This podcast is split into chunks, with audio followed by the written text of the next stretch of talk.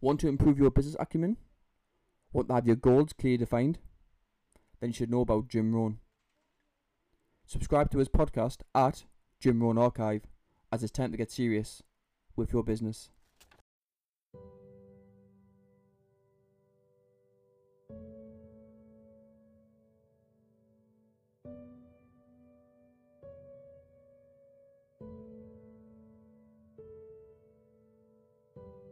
With that in mind, we can go on now to the question of pain and our so called reactions to it. And once again, you will see that the problem as posed immediately sets up the duality of the pain and the one who suffers it, the one who offers resistance.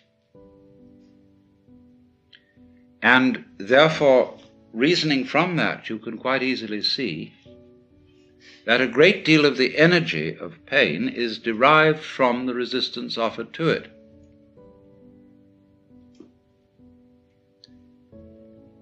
And that resistance takes very many forms, not only of attempts to get away from a pain which is present. Let's suppose you try to run away from a migraine headache. As you carry it with you, you can't get away from it, and it seems to be absolutely in the middle of everything that you are. So that however much you thresh and resist, the pain goes with the threshing. Other forms of pain are problematic to a large extent because of our prior anxiety about them and because of the valuations that we put on them.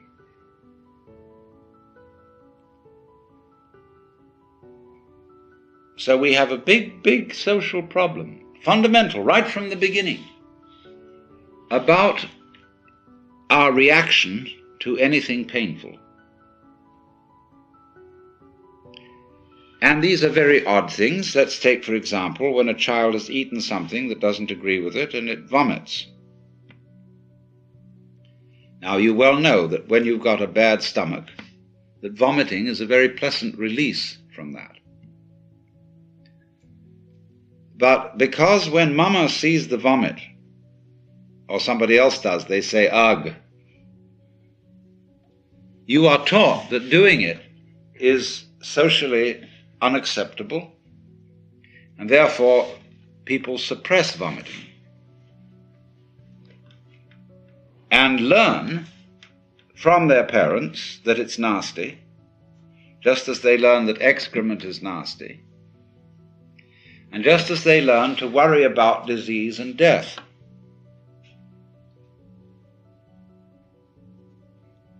Now, there really isn't anything radically wrong with being sick or with dying.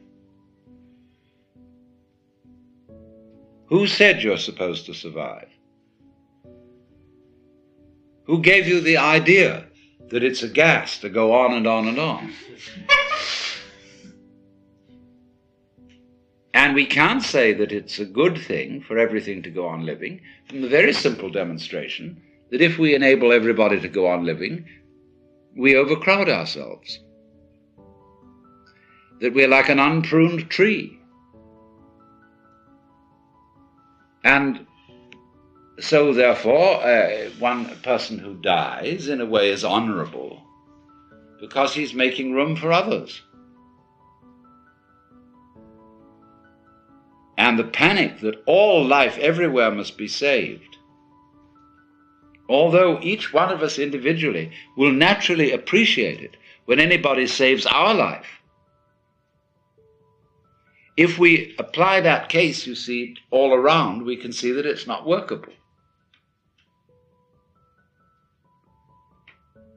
We can also look further into it and see that if our death could be indefinitely postponed,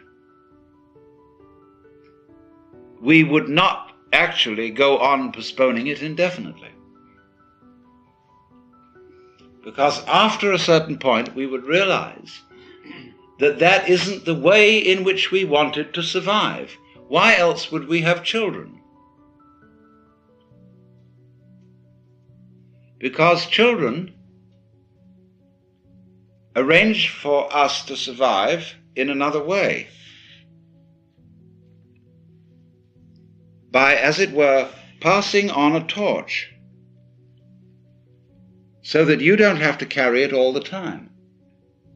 There comes a point where you can give it up and say, now you work. It's a far more amusing arrangement for nature to continue the process of life through different individuals than it is always with the same individual. Because as each new individual approaches life, life is renewed and one remembers how fascinating the most ordinary everyday things are to a child. Because they see them all as marvelous, because they see them all in a way that is not related to survival and profit. And when we get to thinking of everything in terms of survival and profit value, as we do, then the shapes of scratches on the floor cease to have magic. And most things, in fact, cease to have magic. So, therefore, in the course of nature, once we have ceased to see magic in the world anymore, we are no longer fulfilling nature's game of being aware of itself. There's no point in it anymore. And so we die. And so something else comes to birth, which gets an entirely new view. And so nature's self awareness is a game worth the candle. It is not, therefore, natural for us to wish to prolong life indefinitely. But we live in a culture where it has been rubbed into us in every conceivable way that to die is a terrible thing.